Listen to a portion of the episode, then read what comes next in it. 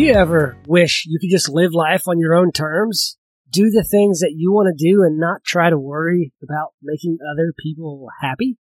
Well, whose life is this anyway? Hey, welcome back to the Teen Catalyst Podcast. I'm your host, Ken. I help teens start, run, and grow a profitable side hustle by turning doubt into confidence, tapping into their strengths, and finding their creativity. So let's get back to the question that we started off with. Whose life is this anyway. We spend way too much time worrying about other people. We want to fit in. We want what the other person has.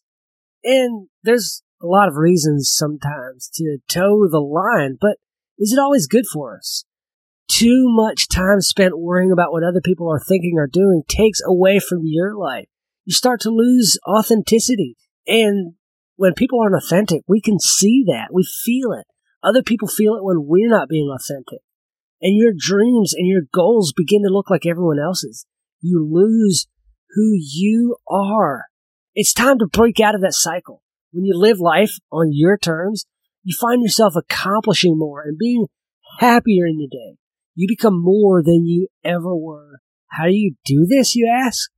Well, thank you for asking. Let's jump right into it. First off, you have to create a better focus. If you've frequently been in the habit of looking to see what other people are doing, it's time to shift that attention to you.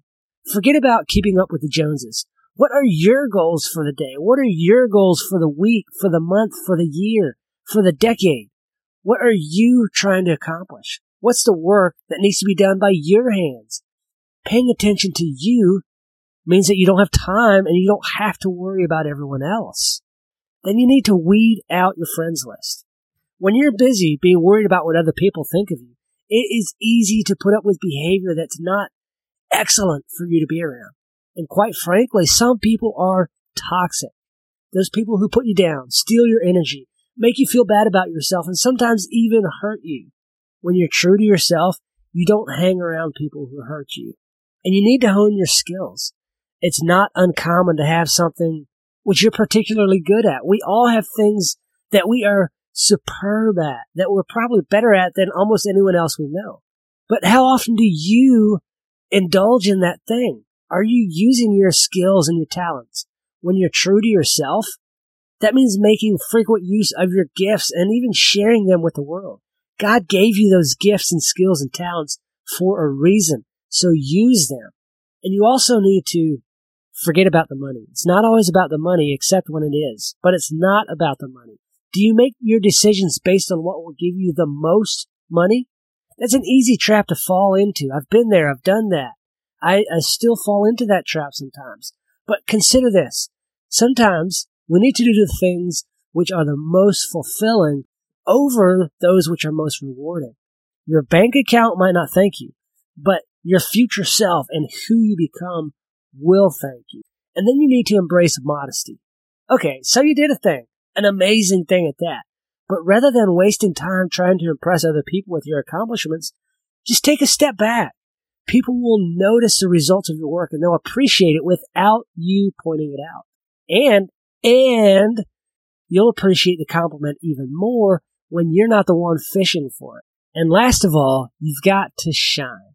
Like the Newsboys song says, shine. Make them wonder what you got. You've got to choose to live outside the lines. Be who you are. Be who God made you. Don't try to be somebody you're not.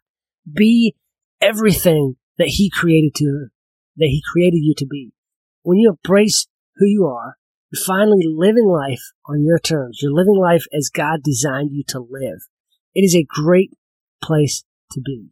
Hey, if living life on your terms sounds amazing to you, I want to invite you to download a free PDF I created. It's designed to help you start, run, and grow a profitable side hustle. Just click the link in the show notes and you'll be taken to where you can download the first five steps to making your first $2,000 as a team. Get on that today and get started. Now go out and do good work.